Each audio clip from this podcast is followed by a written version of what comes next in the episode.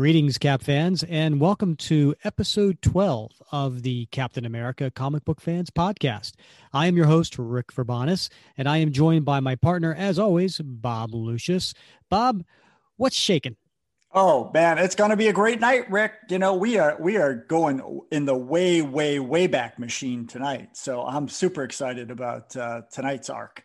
Yeah, we're going to go way back because uh, prior to Captain America getting his own series. You know, he started, everybody kind of like, why didn't Captain America start with number one uh, when he came back into the Silver Age, you know, post Avengers number four? Why did he start with 100? Well, the reason was because uh, that was a continuation from the series called Tales of Suspense. So, Tales of Suspense um, first came out in January 1st, 1959. Uh, and it was a, had a bunch of mysteries and horror and uh, sci-fi stories. Uh, but then something happened, Bob. In in March of 63, well, that was the cover day. I'm going to say it was actually in December of 62 when it hit the stands. Tales of Suspense number 39 came out. And guess who that the introduction of that was? Who was that? Who is it, Rick? That would be one Tony Stark Iron Man. Just, oh, that's right. That's yeah. right. Yeah. And and Iron Man was a huge hit. Um, it, it basically he ended up starring in that series. Uh, he was on the cover of every uh, issue. Um, and then I think it was in issue 53, it became Tales of Suspense featuring the power of Iron Man. And then um, in issue 58, uh, they uh, had the first Captain America in uh, in that issue where Cap and, and Iron Man fight. And then they decided with issue 59 they were going to split the the stories and have it being featuring Iron Man and Captain America. So that uh, that basically went on from 59 to 99, and they kind of went back and forth, having uh, if there wasn't a um, a cover where they were both on, uh, where they kind of showed um, you know, here's Iron Man's story, here's Captain America's story. They actually would start to, you know, flip back and forth um, the different uh, Captain America, you know, by himself on the cover, Iron Man by himself on the cover, and they'd alternate back and forth, starting with I think it was issue 70. Um, so yeah, we thought we'd get into Tales of Suspense, but you know, I I, I want to take a, a break here for a second and kind of go back to um, a few episodes ago with episode nine, we did the top 10 Captain America villains not named Red Skull. And we've been getting some pretty good feedback. Uh, we've got, uh, you know, uh, some different messages and things like that. And then also uh, in the Captain America comic book fans Facebook page, we've uh, gotten a lot of responses as well. And uh, one of them, one person who replied, one of the, the members of the group, his name is Phil Ryan. And he said, Great episode just discovered the podcast, and I have to say, I absolutely love it, absolutely in all caps. So uh, he went on to say he agreed with it.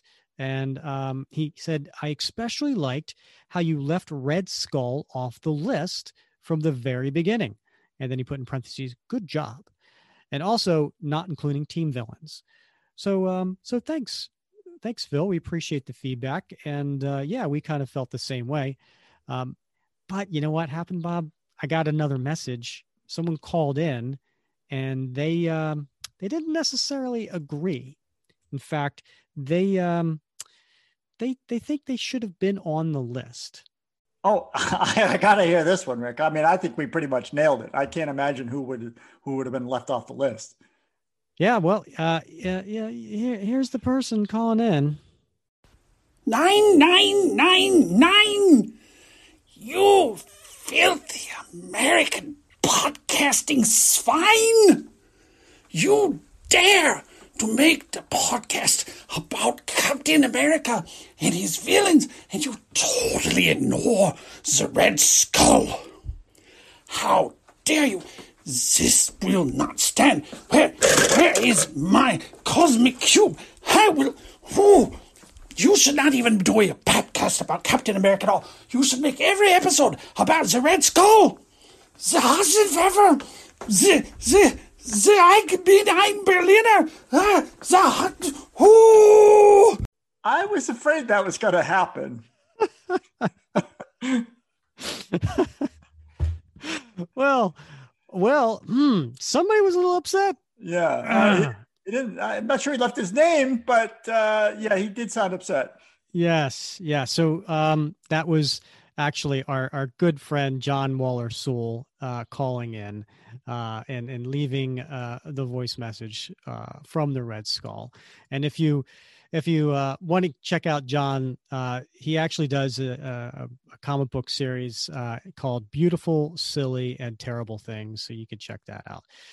Okay. Well, you know, since we've got an upset Red Skull, maybe we don't start with Tales of Suspense 58 like we wanted to. Um, what do you think, Bob? You think we, we, we do a Red Skull story instead? yeah, I gotta I gotta say maybe we we got we gotta give a little love to the skull, man. Yeah, I feel like I feel like we're one of those Captain America writers, you know, that that comes new onto the Captain America series, and uh, you know we have these these great ideas of things that we want to do, and you know we we start with that, but inevitably uh, we got to do a Red Skull story. It's got it's got to come back to the skull. Yeah, abs- right? absolutely. Yeah. I mean, I'm pretty sure every Captain America writer, you know, with who's been on this this the series for any length of time, like let's say a year, they eventually they're like, all right, I'm going to do a Red Skull story.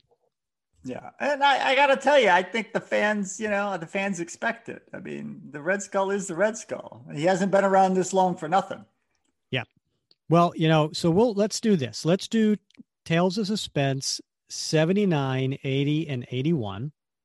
So these these are uh, I think important issues from from this story because this is the first Red Skull in modern time, right? Because the previous Red Skull stories and Tales of Suspense they were kind of like flashbacks to World War II, but now now we've got Red Skull in modern time, and on top of that, we got the cosmic cube, right? So uh, I think that that's what we'll do. We'll start there. Yeah, there's a lot of goodness in this uh, in this arc. So uh, let's let's dive in. All right. So in issue 79, we have uh, the writer, of course, during this time is Stan Lee. Uh, and the penciler for at least the, uh, by the way, we're only going to cover the Captain America stories, right? Because, hey, it's not the Iron Man podcast. So we're, we're just going to do the Captain America one. So the story in 79 is called The Red Skull Lives. And the writer, as I mentioned, is Stan Lee. Penciler, of course, the king, Jack Kirby. And then we have as the inker is Frank Giacoia. Uh, the letterer is Artie Simek. And I'm not sure who the colorist is, but um, so that's the the team there. And when you go when you look at the the Red Skull lives, uh, the um, the the the Artie does a great job here uh, on lettering because uh, the the words the and lives have kind of like almost like that Thor logo look, you know, with the jagged edges of the letters, but the red skull is almost like in this shocking um, uh, font, and it's of course in this you know really jagged white starburst. So um so right there you know this is an exciting story.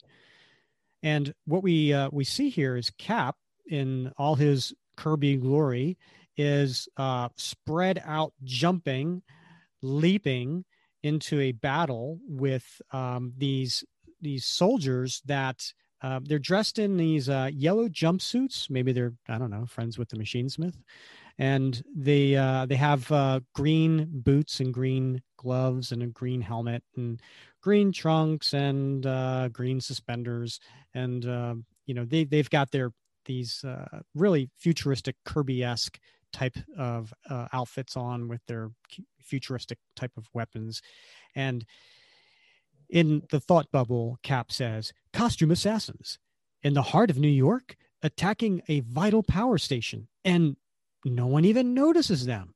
Has the city gone mad? And the, the first guy says, Look out, it's Captain America, just as we expected. And uh, Cap's hitting one, and it says wonk, and uh, the gun goes off. It says crack. So it's a really cool looking splash page, right? So we get to the next page, and Cap's thinking, I've got to stop them quickly. If they start shooting with all these passerbys around, someone's sure to be hurt. And he he has this uh he's almost like knocking them all over with one with one punch and one tumble uh, with these really cool speed lines coming from uh, from Kirby, and then he tumbles and uh, and there's a guy who uh, has a gun pulled on his back. He says, "A brave attempt, Captain America. Too bad it'll be your last." And Steve thinks, "Danger behind me!" As he's kicking one guy over, he then ducks, and just as the guy's firing and, and uh, hits the wall behind him, patak, he says, I congratulate you. Your reflexes are as dazzlingly swift as your defeat shall be. And then we cut away, and there's a, a police officer who's directing traffic in a really busy uh, intersection. And it says, a scant few yards away. Funny, I could have sworn I heard a shot. Say, that looks like Captain America. I better see what's going on. So he's running over and he's yelling at Cap, who's getting up off the ground, and, and the other uh, soldiers are all dispersing, running away and he says, "What's wrong, Cap? Did you did you fire that shot? I didn't know you carried a gun." "No, it wasn't me. It was one of them. Glad you're here, officer. Between the two of us, we should be able to round them all up." "Huh? Round up all of who?" And Cap's pointing at them, but the police officer is holding back his, his arm and he says, Hold it now. Before we go running off on a wild goose chase, you better tell me what you're after. Those costume men running away. Let go of my arm. Don't you want them to? Do you want them to escape? Costume men? What costume men? Hurry, our solar energy escape ship is descending for us. You mean to say you don't see a bunch of men in strange uniforms racing down the street away from us? The only one's kind of a costume I see around here is you, mister, and I better hang on to you till you start making sense. Look, while we're wasting time talking, they're escaping in that airborne ship that just landed. What is this? What is this, Cap? Some some kind of gag or something? There it is, right in front of you, right in front of everybody. Surely somebody else must see it. And the crowd's all there. And and, and sure enough, you know, we see a, a, a little spacecraft, and these six guys are now in this little globe. And uh, the people in the crowd are like, see what? And um, they start talking. It must be some sort of publicity stunt, honey. We'll probably find out we're on candid camera. All right.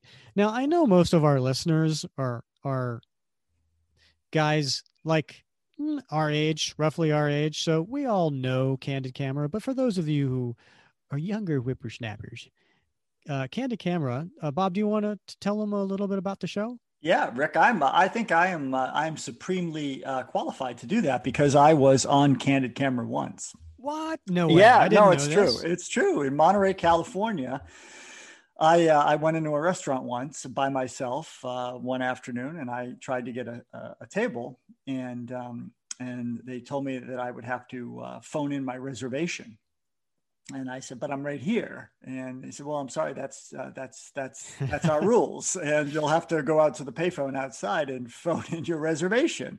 And you know, long story short, you know, it, it became because a little bit of a heated discussion until the producer came out and told me that, in fact, they were filming this episode of Candid Camera, and uh, and I had failed to to make the cut because I wasn't funny enough. But uh, Candid Camera, yeah, was an old show hosted by Allen Funt, and of course, the episode that I was in the running for was hosted by his son, Allen Funt Jr. And uh, it was, you know, basically Allen Funt playing pranks on uh, your average citizen and uh, trying to get them flustered on uh, on camera. And uh, that was always good for a laugh. So uh, it was a great show back in the day, and and clearly that's what they're referencing. What what now? What year was this that you oh. that you you got recorded? Yeah, that was that probably had to have been actually it wasn't that long ago. It was maybe 20, 20 years ago. Oh yeah, wow, twenty years ago. So it wow. was uh, it was on cable by then, and again hosted by uh, by the originator's son. So. Huh. Well, yeah. there you go. And listen, folks, we did not rehearse that. That uh, that I, that's news to me, just like it is to you. That uh, our Bob Lucius was almost on Candid Camera, almost on TV. Yeah. All right. So getting back here, so so Caps, he's like, I was wrong. Not a person in the street saw what I did. They they must think I'm mad. And and sure enough, uh, the way Jack draws the crowd, uh, they're all kind of looking at him suspiciously, kind of smirking. And um, uh, someone says, "Whoever thought the great CA would lose his marbles?" Hey Harry, what do you figured happened to Captain America? And he's like, "They're walking away from me as if I'm some sort of rant- ranting fanatic." So the, the police officer says, Look, Cap, as far as I know, you haven't done any harm, so why don't you just run along home and get some sleep? Or better still, maybe you ought to go see your doctor. Nobody believes me. Nobody. And Cap looks all distressed and worried. But we cut to the spaceship flying away, where these uh, looks like five uh, soldiers are all huddled around uh, this this uh, little globe inside a bigger globe, um, and they're they're going across the the the countryside here, and it says, "Meanwhile, actually, I'm gonna I'm gonna go back to I'm gonna, meanwhile back at the Hall of Justice." No, I'm not to do that voice.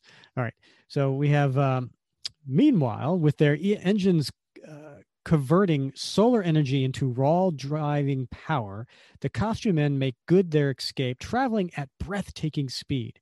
And again, we have a lot of, um, well, uh, a lot of action lines to, to show their speed. And as they say, it worked perfectly, just as the Supreme Leader said it would. Indeed, it only required one hypno helmet to mesmerize the entire crowd.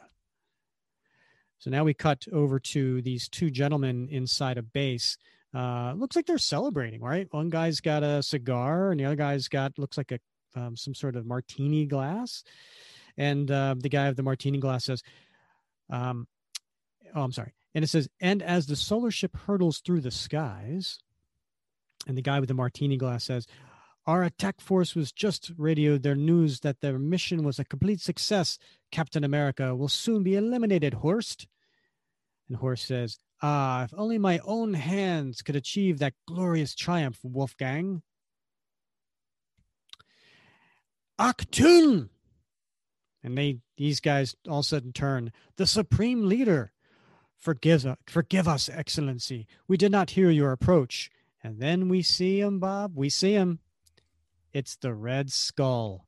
And he's wearing uh, a green bathrobe I, I think I, you know. I think the technical term is a smoking jacket here. Is that what it is? really? Because uh, I I've also heard referred to it as a dressing gown. Okay, uh, perhaps. Yes. Um. Uh, or as Jim Gaffigan likes to say, uh, "Oh, look, someone made a shirt out of a of a towel."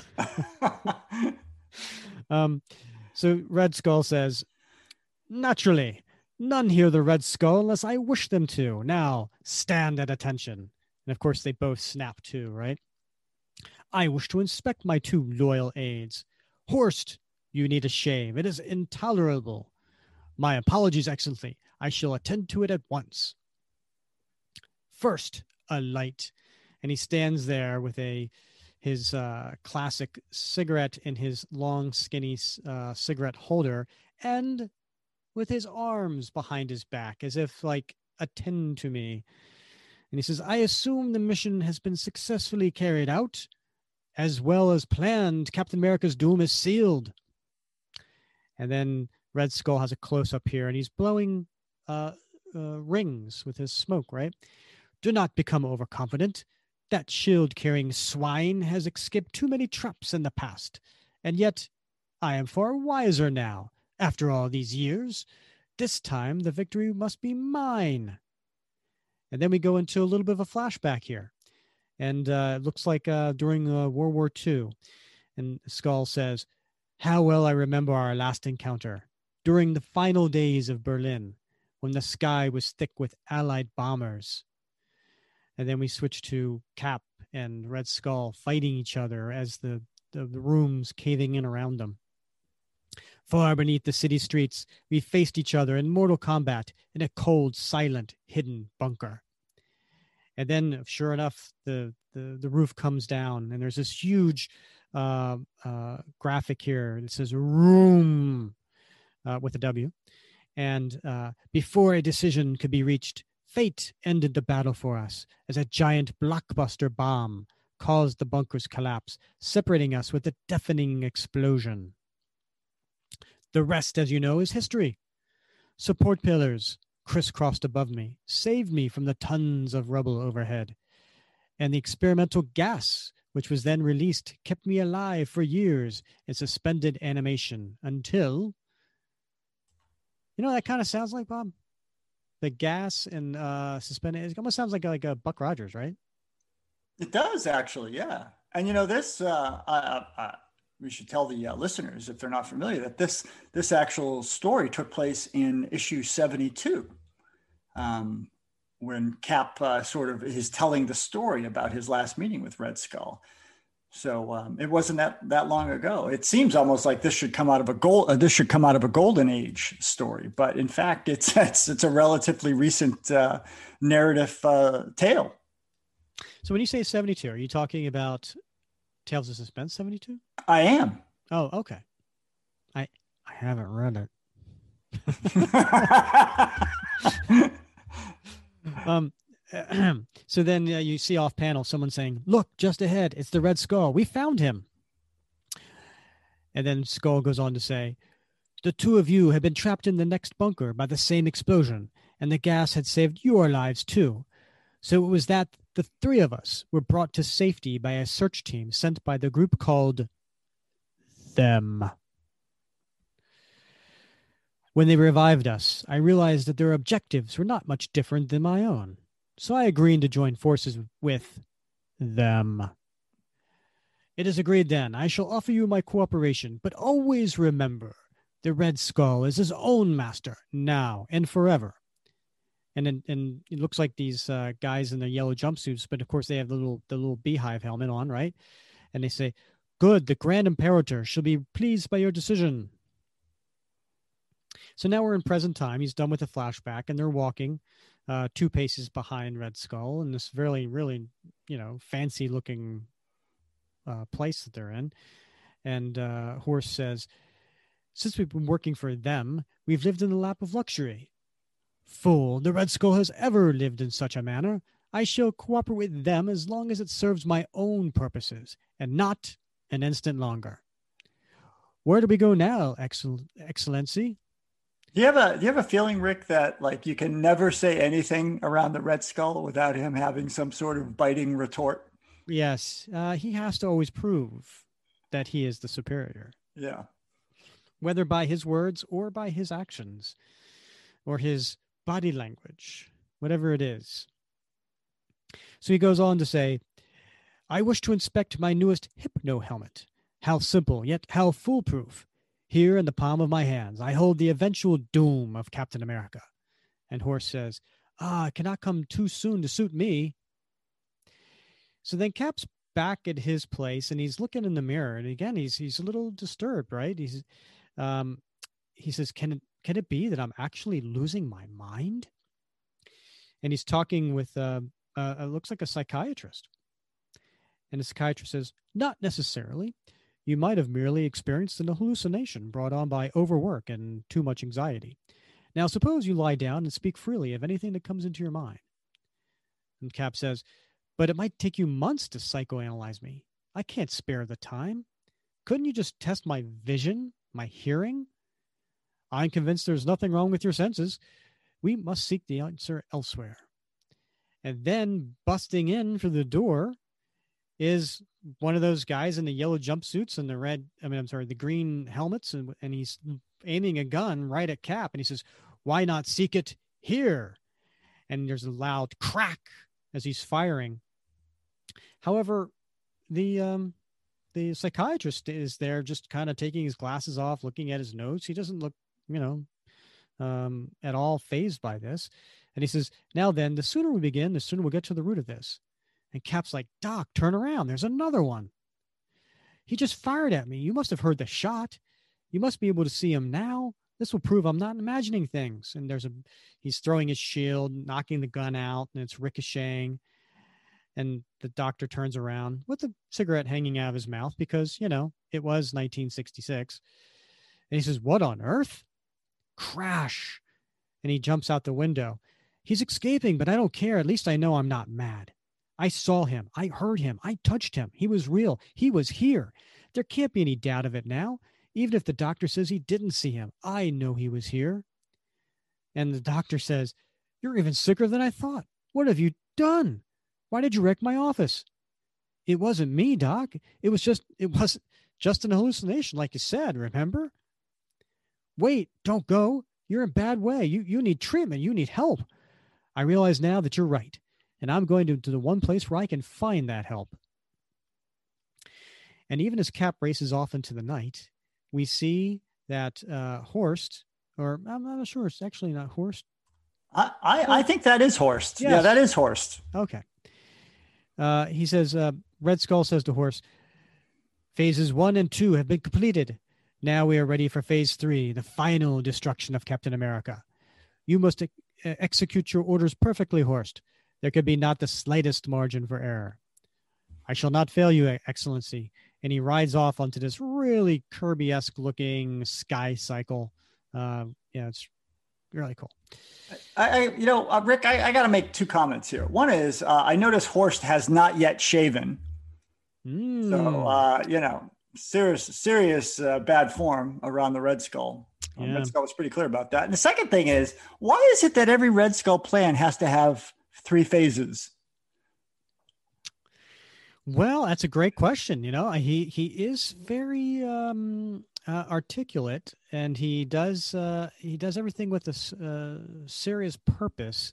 Um, so, you know, he probably uh, maybe he's one of those people uh, who likes to write down lists and, and cross things off. You know, he gets satisfaction out of that.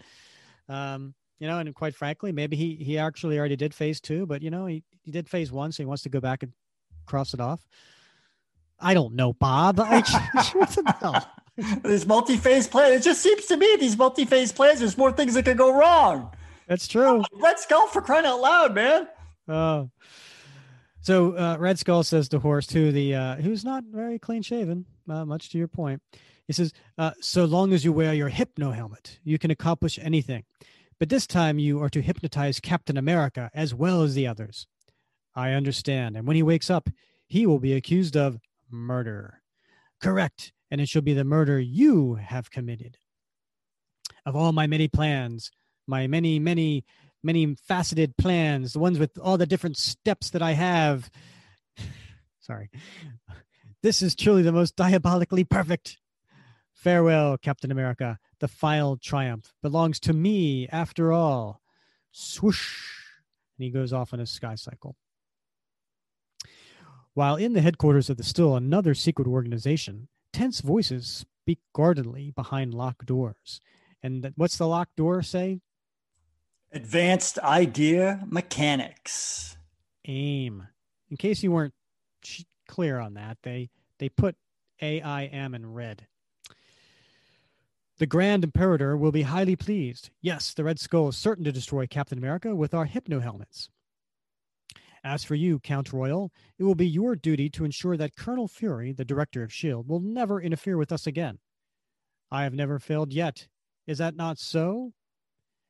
Tell me before I go, what is within that ionic shell? And it says here to see how Count Royale makes out, don't miss Strange Tales 146 on sale now. So, uh, they hmm. uh, they're actually setting up a story here for you to go somewhere else and yeah. of course all of us marvel zombies uh, to say, say, of course, I got to go get that issue. Spoiler alert: It doesn't end well for Colonel Royale. Oh no. So uh, the them member answers. Well, now they're uh, that them is no longer them. They're now referred to as AIM. So that's uh, another first, and also another big first right here is the cosmic cube. So he says it's enough to stagger the imagination of a wizard. We call it a cosmic cube, and it well may be the most potent device in all the world. You must guard it well. If it should ever fall into the hands of a madman like the Red Skull, hold your tongue, Royale. Such matters for us to consider. The Red Skull serves the Grand Imperator, as do we all. You have your mission. Perform it. So back uh, in town, uh, Cap standing on the corner and he's holding a uh, newspaper. It's the Daily Bugle. And uh, the headline says Captain America causes near riot in street. Story on page two. So Cap's uh, looking around, and people are kind of looking at him, and they're all kind of a little nervous. I guess they uh, they read the Daily Bugle, and uh, he says, "I don't," or he's thinking to himself, "I don't usually wander around town in costume, but today I must." They stare at me as though, as though I'm about to run amok. And one guy comes up to him, "Excuse me, sir, may I speak with you?" Well, it's good to find one man who doesn't look at me as though I'm an ogre. Ogre indeed. I remember seeing you in combat during World War II. I'll never forget you, Cap. You were an inspiration to us all. And uh, sure enough, one of the uh, the bad guys in the yellow and green jumpsuit, he's over here and he says, "I have my helmet beamed to full intensity. This time, even the accursed Captain America will not be aware of my presence." And as he's coming up closer, the man continues to talk with him. He says, "And now my son is in the service in Vietnam. It would mean a lot to me if I could send him your autograph, Cap." Of course, I'll be glad to do it. Were you in the ETO yourself? Yes, I served in Europe as well as the Pacific. It was on the beach at Anzio that I saw you in action. And and Bob, this guy's unbeknownst just creeping up, and he's got his gun like inches from Cap's face. And he thinks to himself, I could finish off the costume swine here and now, but I must operate according to plan. Therefore, it is this innocent fool who shall be my victim. And he turns and um, points the gun at this man's face and and Cap hands him back uh, the autographed piece. And the villain says, The Red Skull will reward me most handsomely for this moment's work. When I am done, I merely leave the gun in Captain America's hand and depart before this mesmerism wears off. But then, without warning, the world seems to explode all at once. Boom! And and the the guy goes down, dropping his gun. And it was Cap and he's got his shield and he hits him again. It's over, assassin. I got you. I knew if I showed myself long enough, you were sure to strike again. And now, without your helmet on your head, you have no hypnotic influence over anyone. How? How did you find out? How? Uh, the Red Skull swore his plan couldn't fail. He swore it. The Red Skull? You said the Red Skull. Then he's alive. He's the one behind all this. My oldest enemy, the most dangerous menace to freedom and democracy that the world has ever known, then this must be why fate has spared me so long. It's my destiny to battle him, to stand between the Red Skull and free men everywhere.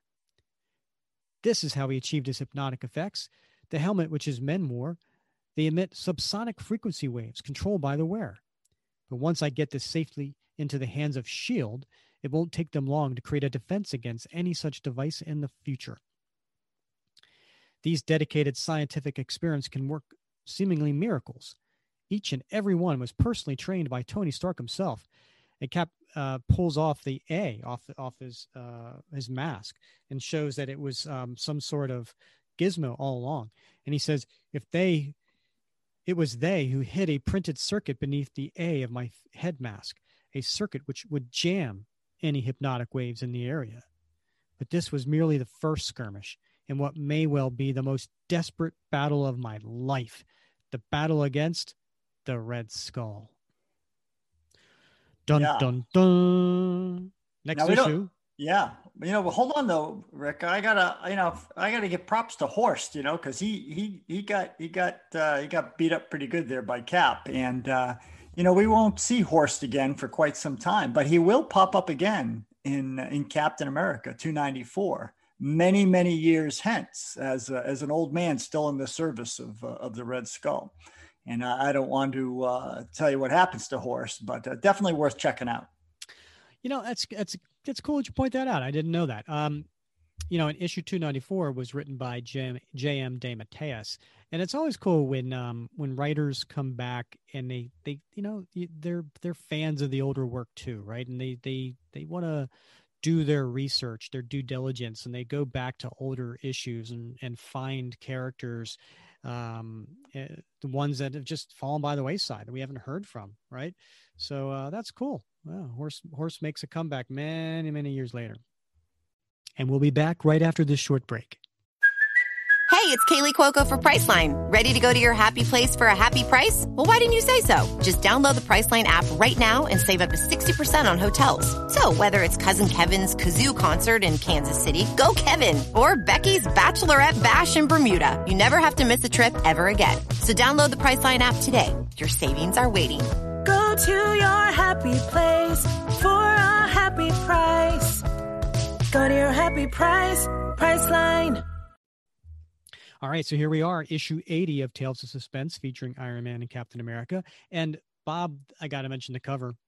This one, like I said before, they go back and forth Iron Man, Cap, Iron Man. So, so of this three part story, this is the only one that has a Captain America cover. So it's the only one we're really going to talk about.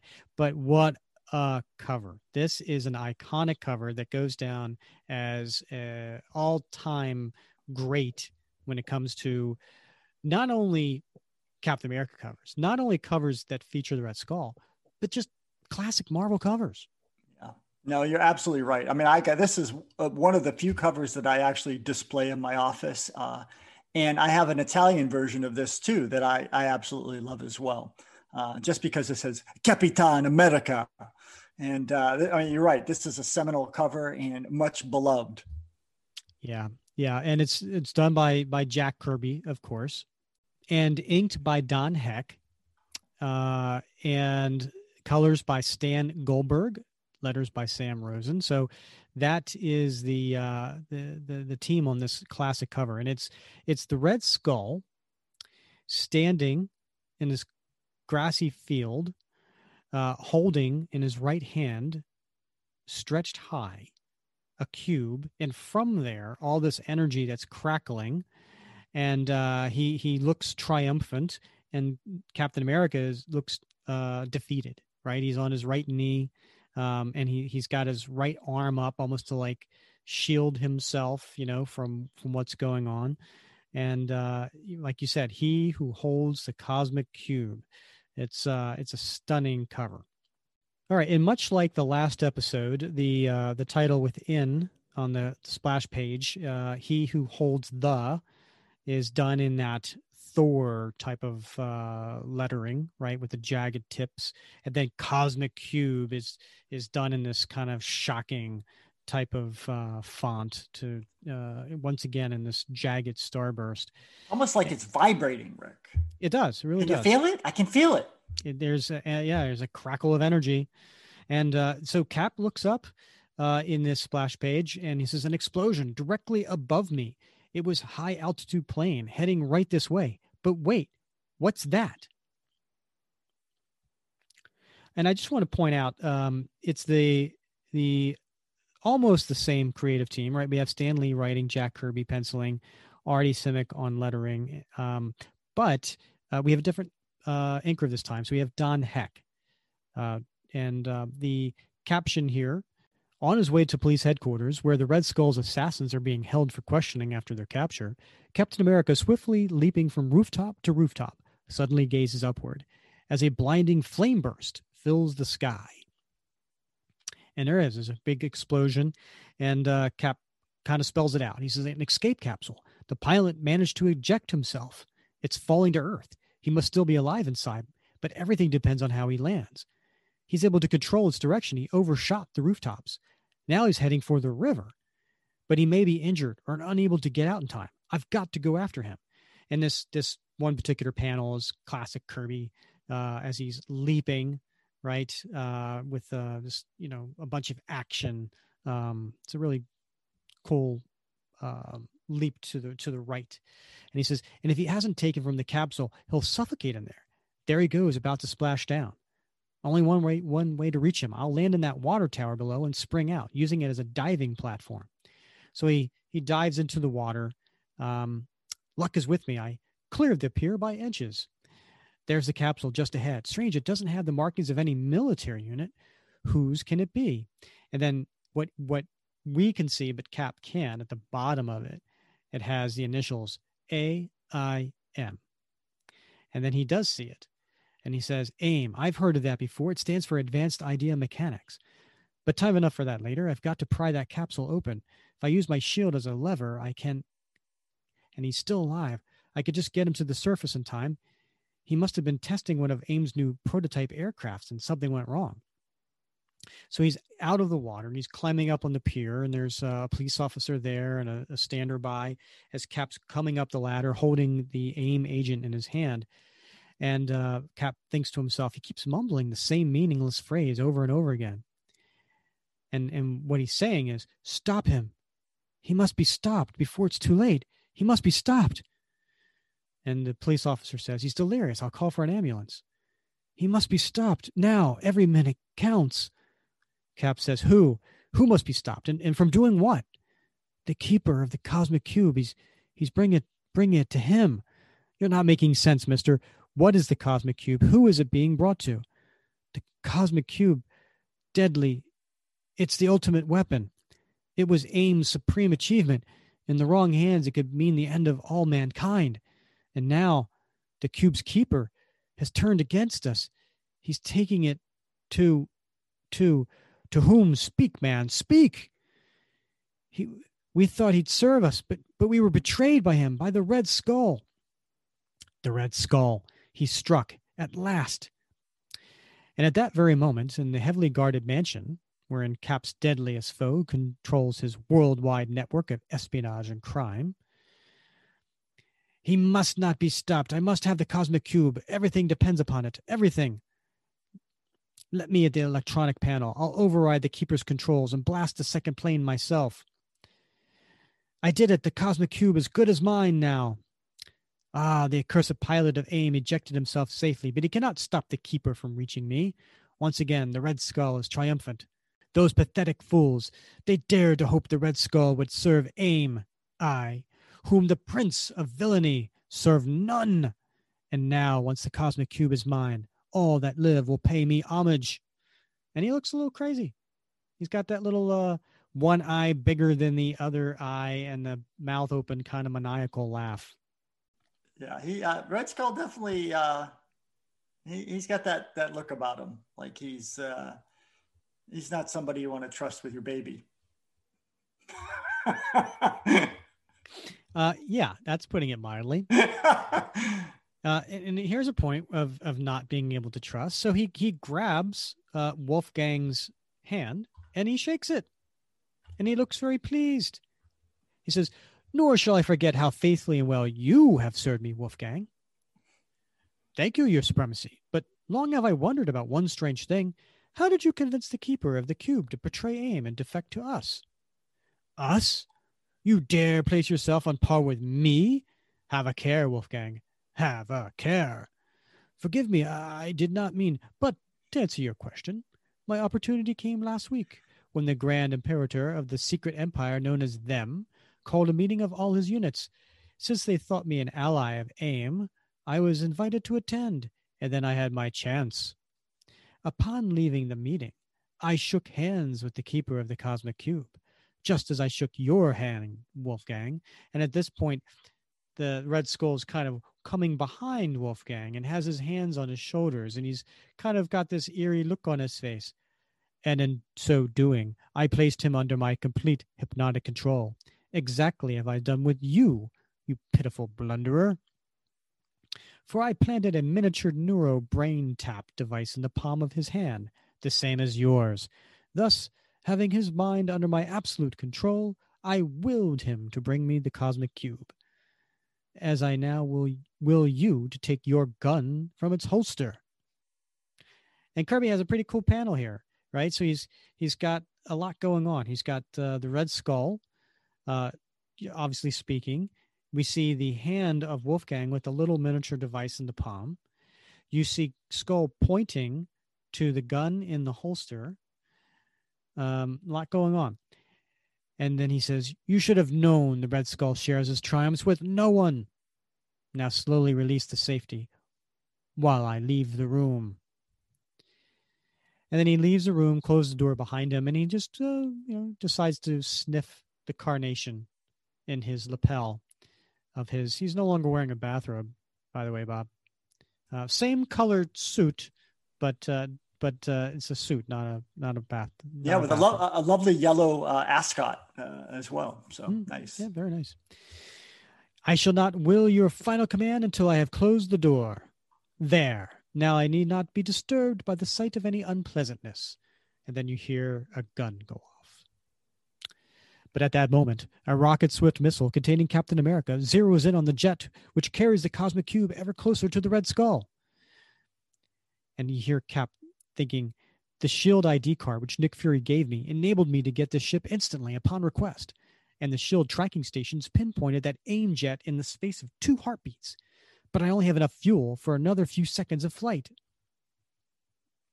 So at this point, um, he's on this rocket, which is a experimental manned missile, and uh, he jumps out of this, and he to land onto the AIM um, uh, plane and uh, it says, then, as a zooming, roaring, rocketing skyship blazes directly over the slower jet, the red, white, and blue Avenger grimly pushes the scarlet ejector button and Geronimo! And he lands on there, and uh, you hear a clank, clank, and uh, he says, made it. Now, if only these special magnets I fasten to my palms will hold fast. That's a, you know what, I'm going to take a pause here. It's a pretty cool scene in a comic book in 1966 right? I mean, uh, in order to catch up with this plane that was reaching to the Red Skull, he gets an he gets Shield to give him this experimental manned missile that goes really really fast, but only has so much, so much fuel, and it so he could shoot over it and jump out, land on it with his magnetic palms. Very, very James Bond esque, right? Yeah. Yeah. I mean, I mean, because back in uh, what was it, nineteen? Yeah, this is nineteen sixty six. So um, this, you know, uh, Sean Connery, you know, was in four different James Bond movies in in the last uh, four years. So um, you know, it's all the rage right now. So it, I don't know, it, it had that feel to me. Yeah, no, I think you're absolutely right. I mean, a lot of uh, of the Shield sort of storyline was uh, sort of inspired by James Bond and particularly Q. Uh, the, the the technical uh, equipmenteer, quartermaster to, to Bond. So yeah, there's a lot of uh, parallels, but it's Yeah. still fun, man. It's fun stuff. Absolutely. So he gets inside the uh, the ship. This is the end of line, keeper. I'm changing your flight plan, Captain America. So he turns around, he fires, but of course, Cap's shield stops it. No one may interfere with my mission for the Red Skull. He sounds like a man in a trance, under deep hypnosis. I've got to get his gun before he, and then crack, he fires another gun, um, but it's real close to Cap's face. I mean, it misses his face, but that shot too close to my eyes. The flash blinded me. Cosmic Cube must be delivered to Red Skull at all costs. It'll take a few minutes for my eyes to clear, but I dare not lose the initiative. I've got to keep him from regaining his gun somehow. And now you die. Not yet, mister. Not when I can still reach out and grab you, guided by the sound of your own voice. Ah, there's what I'm after the ejector seat button. Hang on, fella. Things are getting too crowded in here. So he, he finds the ejector seat button, miraculously, blind. And they shoot out. This is actually kind of cool. I mean, it, it, uh, Kirby shows not, you know, the the panel, um, the escape panel popping off, and then some pieces of metal flying too. And then there's this really big um, sound effect. It's a swoosh, but uh, really cool the way the the uh, Artie does the um, the lettering here. Still can't see, but all I have to do now is hang on and hope his automatic chute opens. So far, so good, but I hear him turning towards me. Since he's under hypnotic control, he'll never stop trying to get rid of me. Island of Red Skull below. You must not reach it alive. Off. You must be hammered off. And he keeps hitting him. No matter how much great the pain, I have to hang on. I have to. So the skull, uh, he's out on his island and he's got his binoculars out and he sees the um, the parachute, the keeper at last. But with him, it can't be, and yet it is. It's Captain America. And uh, they splash down, and uh, Cap says, "My vision's returning, and I could just keep him at bay for another few seconds." And he hits the keeper with the shield from behind, but um, the keeper falls forward, and so the shield kind of keeps going, and uh, he lands in front of the Red Skull. And Cap says, "The Red Skull! I didn't realize he was so close." Away with you! Guard the cosmic cube with your life while I finish a task I began two decades ago. the task of destroying the accursed Captain America. Not a chance, Skull. My sight has returned to me now, and my reflexes are as swift and sure as they were in the olden days, when I beat you at every turn. Swine, how you shall pay for your monumental insolence. And he throws the shield at Cap. Here on his own ion, the odds the odds favor the Red Skull. My only chance is to make him lose his temper, to battle him so that he'll fight my way. You were always a loser, Skull.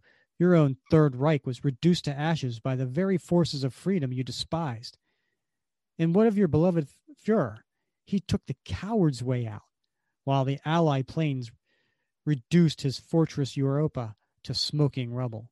No, no, those are lies. Do you hear me? All lies. The war has never ended and never been won.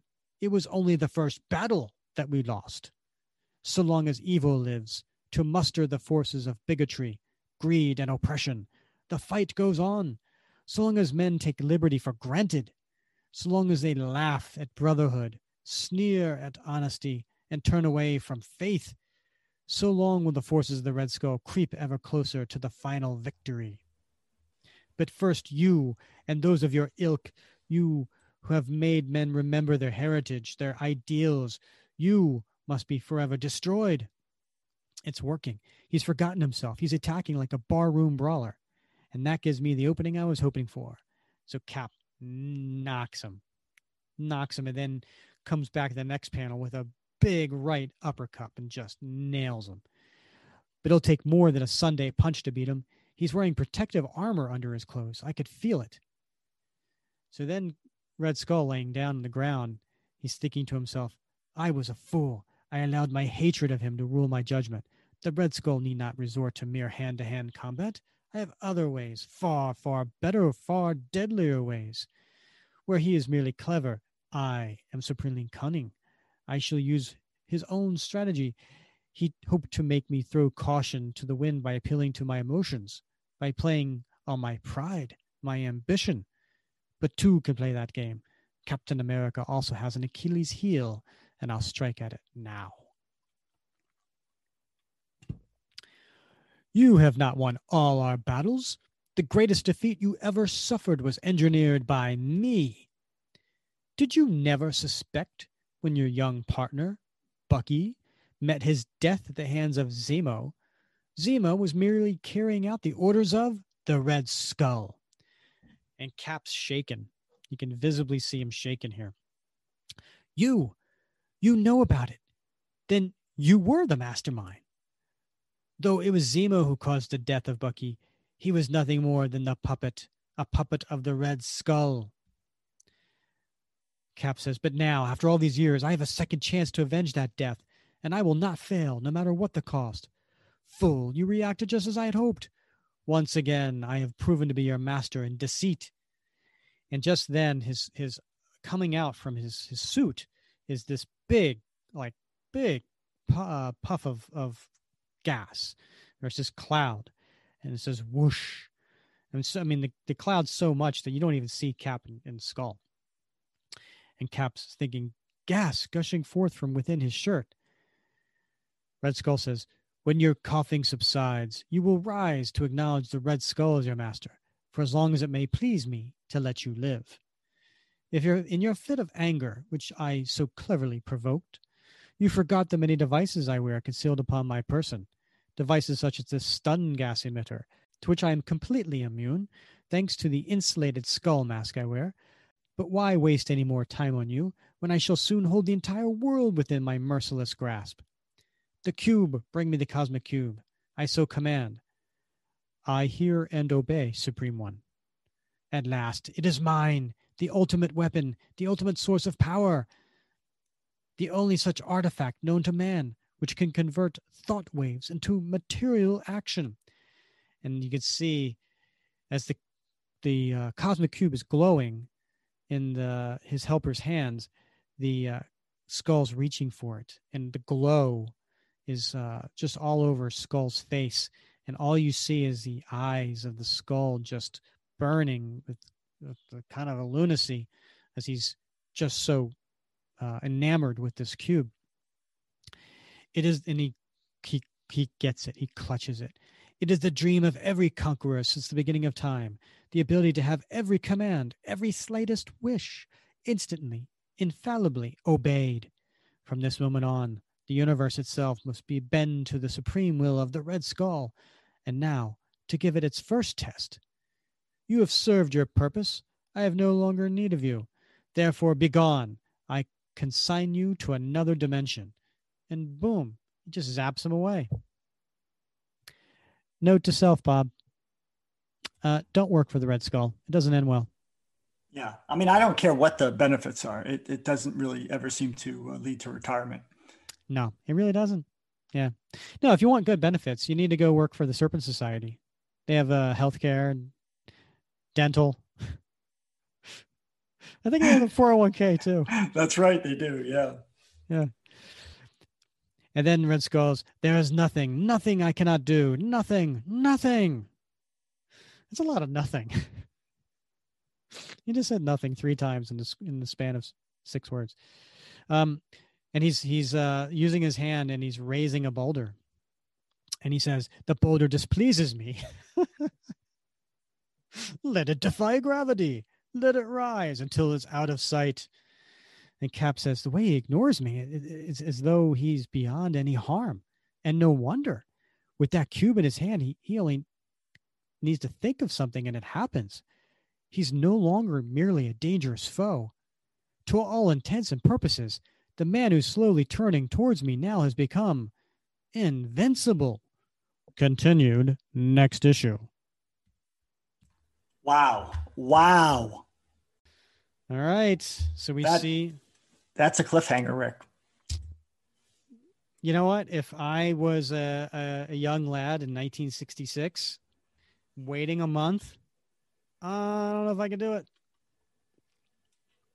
You know, if you think back, I mean, you think of like uh, now how many times uh, the cosmic cube or versions of a cosmic cube have have appeared in uh, in Marvel stories over the decades. I mean, you, you got to admire the the genius that came up with it this first time. Yeah, absolutely. Uh, I mean, I know it's been kind of retconned a little bit. Like late, late, later, it's known as the Tesseract, and it's part of the Infinity Stone. That, uh, and really, I mean, I get that, right? I mean, because AIM didn't create the stone; they created the device to kind of harness it and make it, you know, usable as a weapon, right? So that's really what AIM created uh, here.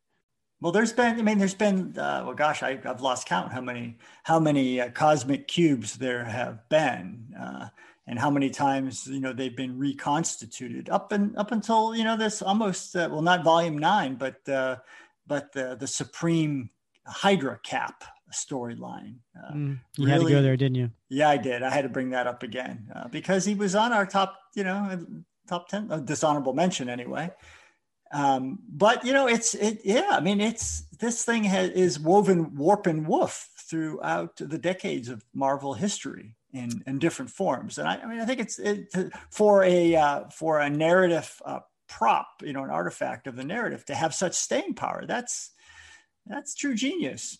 Yeah, Yeah. and and and also, it has like any good character evolved over time, right? I mean, uh, right now it's just something where you you hold it and you think and you know something appears, but but there was more to it, you know, over the uh, I think various writers have got a hold a hold of it over the the decades, and and uh, it's developed a little bit as you know as you mentioned all the different uh, variations of it so it's pretty cool and we're so we're reading we're reading history right now right? It's the it's the be first time red skull is in modern uh, times it's the first cosmic cube so it's it's a big story. So the title of this story is the red skull supreme. It's the same creative team uh, as two issues ago so basically Giacoia is uh, back as the inker don heck is not on there so in the caption here, it says, The true hero battles on. Through the cause is hopeless, the prize is lost. And so it is with the gallant Captain America, who hurls himself hopelessly against the victorious Red Skull, a seemingly unbeatable Red Skull, able to accomplish anything his warped brain can conceive. due to the all powerful cosmic cube, which he now possesses.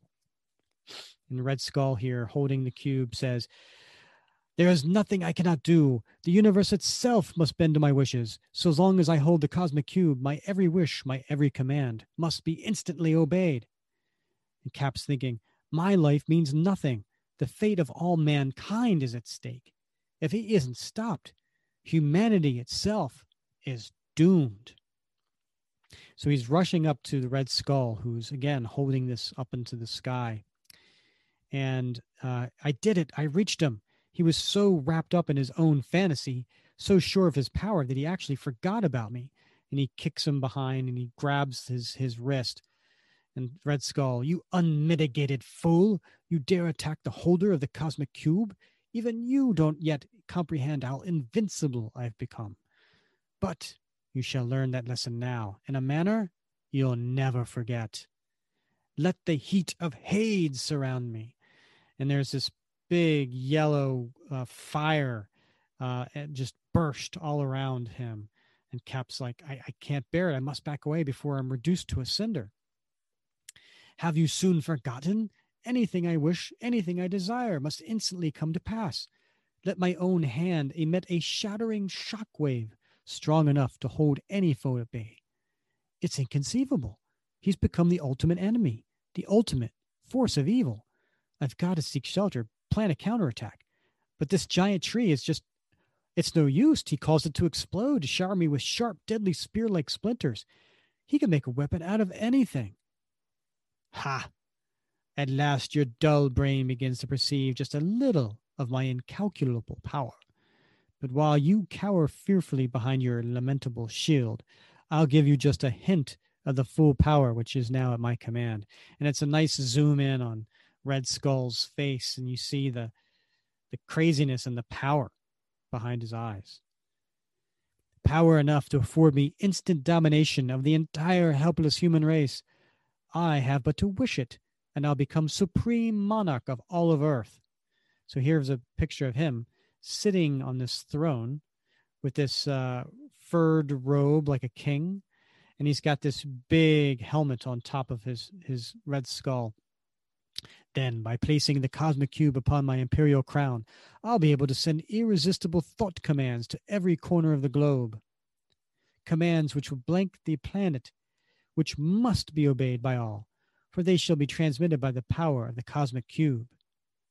And so now you see all these these people in in, in the, uh, uh, this particular city, and they're all looking to the sky, kind of dumbfounded. The Red Skull has given us orders for to, for the day. We must execute them instantly, without hesitation, without question. All hail the Imperial Red Skull. I'll transform every able bodied man in the world into a human fighting machine with but one thought, one purpose to do battle for the Red Skull. And then, with the most potent fighting force the universe has ever known, I'll create new, invincible weapons in endless number with matchless power.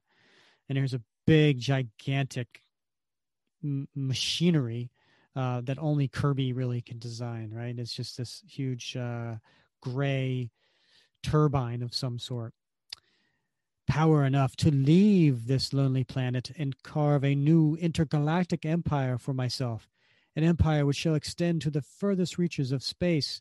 And now there's all these ships that are heading out into space looking to continue Red Skull's commands. And so long as I possess the cosmic cube, no power on earth can stop me, least of all you. I can erase you from the memory of man blot you into utter nothingness by merely wishing it. But that would be too easy, too simple a fate for one whom I despise above all others. Instead, you shall meet your end in a more fitting manner, at the hands of one who is your master in battle.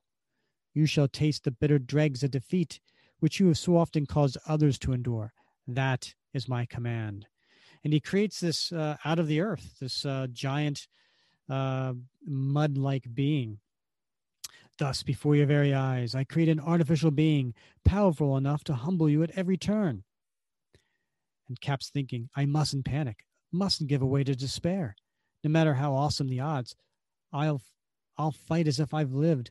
I'll never abandon hope. As long as I remain unbeaten, the skull's victory will never be assured. The man thing comes toward me like a puppet guided by silent mental commands.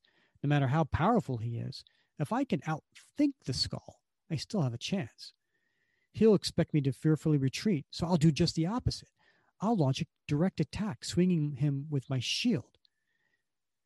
And the skull says, I anticipated that you'd try that, but my artificial man is faster than you. See how easily he ducked under your inept, bumbling attack? The skull's right. He moves like greased lightning. And now, see how he can strike with all the force and power I mentally feed to him? Ugh, lucky I was able to roll with that blow, or it would have finished me. Have to keep rolling, dodging. The slightest slip will be my last. And this this earthly beast keeps hurling at, at the cap and, and just hitting him with rocks. But then, as the man thing almost imperce- imperceptibly pauses between mental commands, now, if I ever to counterattack, this is the time. I took him by surprise, mustn't lose the advantage. Strong as he is, I have a greater knowledge of leverage and of combat tactics. So far, luck is with me. I caught him off balance, so my attack is able to topple him. Even the skull must be too startled to formulate a new command. If I could just finish him off before he can stop me. And there, in this great Kirby panel, he uh, he he lunges at this uh, and, and grabs his wrist, thus using every iota of skill he possesses, applying every ounce of raw strength his steel muscled sinews can supply. The red, white, and blue Avenger fights as if never before until he's gone. He vanished right before my eyes. Of course he's gone. Did you think I would permit any creation of mine to, to meet defeat at the hands of Captain America? I wished him to limbo. But as for you, I shall never make the mistake of affording you an opportunity to frustrate my wishes. The sheer hatred in his eyes when he looks at me, like nothing I've ever seen before. Farewell, you costume clown. Your end has come at last. With no more than a single gesture, a mere random thought, I transmit your physical atoms to another dimension. So the circle is complete.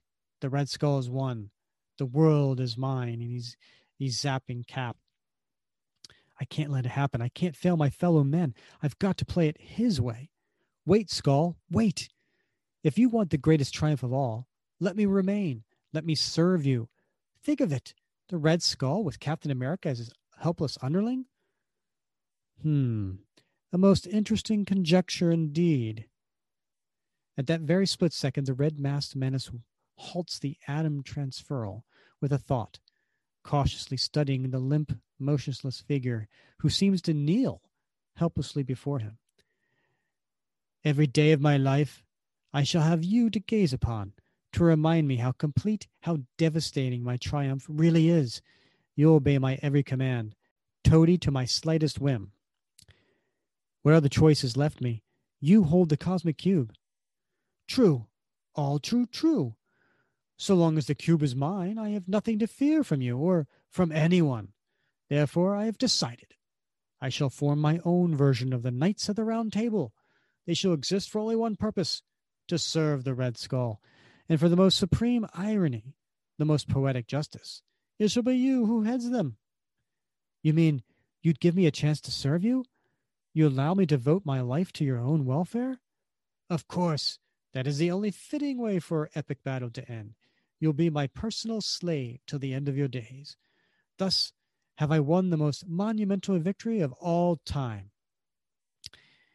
And now it is only fitting that I, who am truly master of all, shall have raiment to match my power. Therefore, by the cosmic cube I hold, let me be clothed in a suit of kingly golden armor. Let all defer to the Red Skull, to the matchless master of mankind. You're like some super powerful present day King Arthur, but you're stronger by far.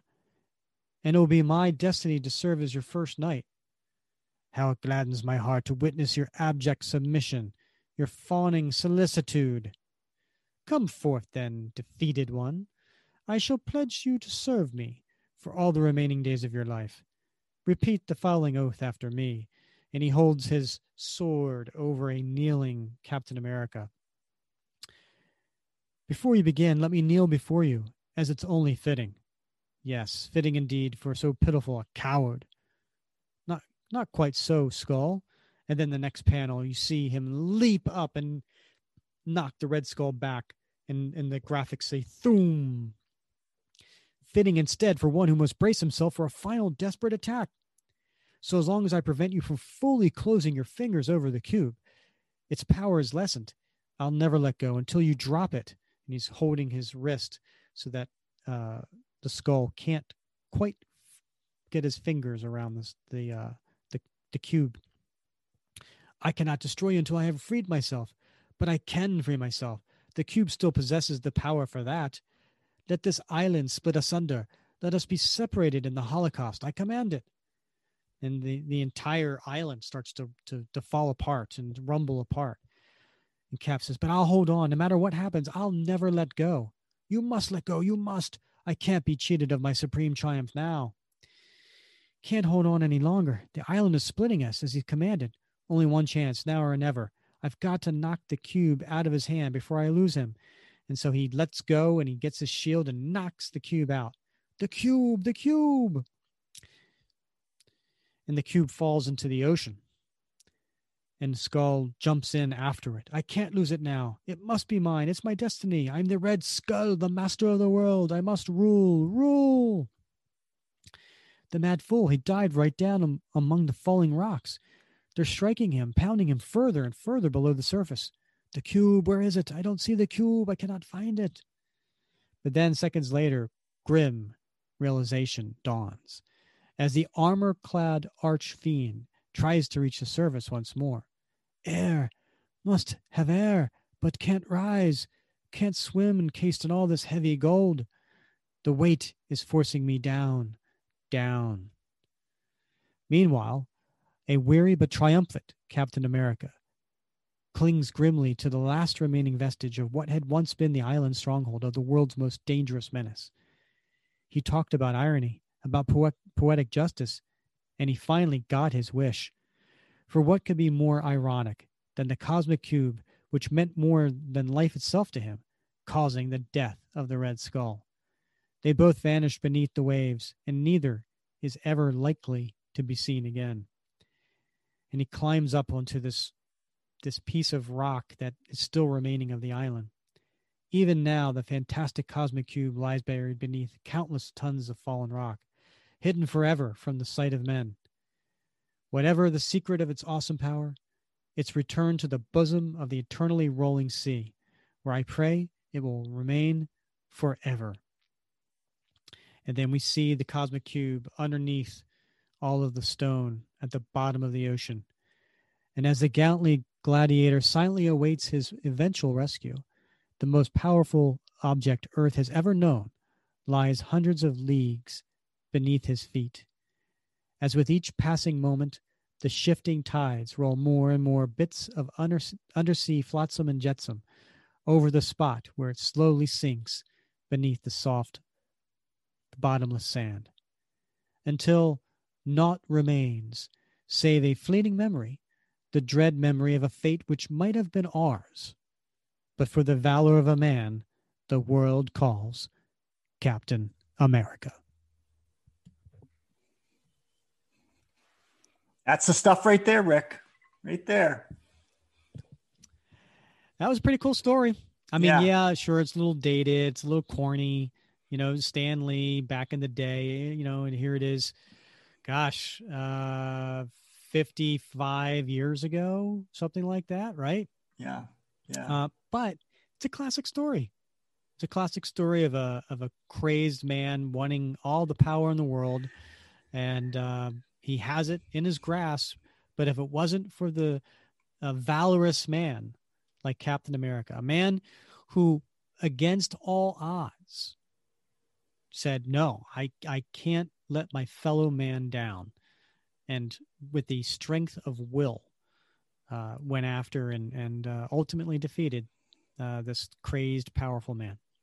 Yeah, and you know, uh, I think uh, I mean lots of folks know that Stan Lee had uh, had a real love for uh, for mythology, and often, uh, uh, as did Jack Kirby, and often wove sort of mythological sort of themes into into these narratives, and and so there's there's definitely you know with with that golden armor, it's a very strong callback to to the Midas story of somebody who uh, whose wishes ends up uh, being their doom.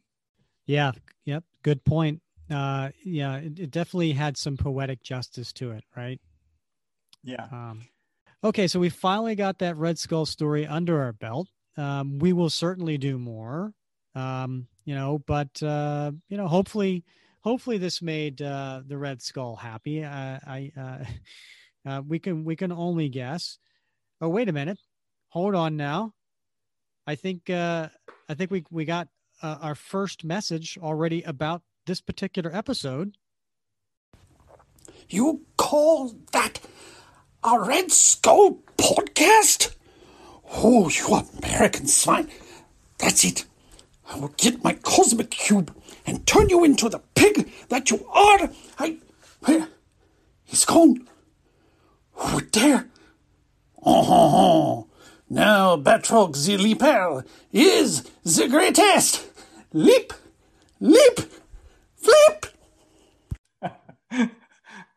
uh, oh, well, you know what? You just can't make him happy. You can't. You know, and of course, we know that Red Skull does get his hands on that cosmic cube many times, you know, and in fact, it's not going to be much longer. Captain America, I think 115 where he gets his hands on that cosmic cube again for the first of many more times. So uh, uh, yeah, he doesn't give up. Yeah, I mean, what what Red Skull story is going to make him happy? Because they all end the same way, right? Cap wins. Uh you can't make you know you can't make a villain happy. You know, I think but, that's but, that should be on a bumper sticker right there, right? right? Although Batroc seemed pretty happy. Leap. Uh well, you know, you know what Bob, you know, um, when it comes to Captain America, right? You know my sweet spot. What's my sweet spot, Bob? Oh, oh yeah, it's definitely uh, it's definitely the the the the Zeck time frame. Right. Yep. So yeah. I started uh, in 1983, and um, yeah, that was that's my sweet spot. So you have Mike Zeck is the penciler, John Beatty the inker, Bob Sharen the colorist, and uh, J.M. DeMatteis as the uh, the writer. And Bob, I can't be more excited to announce our next episode is going to be an interview conversation with none other than J.M. DeMatteis. Yeah, that's pretty exciting stuff. I mean, when you uh, when you called to tell me, uh, uh, you squealed like a schoolgirl. So, I mean, I knew this, is, this was going to be big news. Yeah, yeah, I got to you, I I really was when he uh, when he and he said, "Yeah, I'd love to talk to you guys." Um, uh, so we've got this. Uh, that's going to be our next episode, and uh, you know, yes, listen, I get that DeMatteis has is a storied writer, right? I mean, he has been uh, on some classic stories. I know a lot of people point to the Spider-Man story, Kraven's Last Hunt. Some of my favorite books uh, from DC were uh, that that hysterical run uh, on Justice League International, where he and uh, Keith Giffen were, were part of that. Um, I mean, we could go on and on, but we're not talking about those because this is again the Captain America comic book fans podcast. So we're going to talk to him about his three year run, his 30 plus uh, issues that he did during the early 80s and uh, he's going to take us through those and um, we're going to reminisce and uh, ask some some some stuff that i've always uh, wondered about and i can't wait to talk with him. Yeah this is going to be super super exciting. So uh, if uh, if you're new to the podcast or you've been a, a devoted listener since the beginning this is one that you definitely want to put on your calendar so, Bob, you know, just uh, as a reminder to all of our listeners out there, uh, we really do appreciate your support for this podcast series. Right? Um, we've uh, we we have people who have uh, gone on to Apple Podcasts and iTunes and, and left us five star reviews and and left us um, comments there. Uh, of course, we we get the feedback into the uh, Captain America comic book fans Facebook group. Uh, we appreciate that. We appreciate uh, all the support that we get. So um, thank you for doing that. And, uh, you know, always uh, please rate, review, and subscribe. Um, new episodes come out every Wednesday, and then sometimes we have bonus episodes where we'll have uh, an interview on a Saturday. So, um, so thank you for your support on that. So, Bob, as always, uh, I've enjoyed, had a blast rapping cap with you. Yeah, this has definitely been one for the record books, Rick. All right. Well, I'm Rick Verbanis. He's Bob Lucius, and this has been another episode of the Captain America Comic Book Fans Podcast.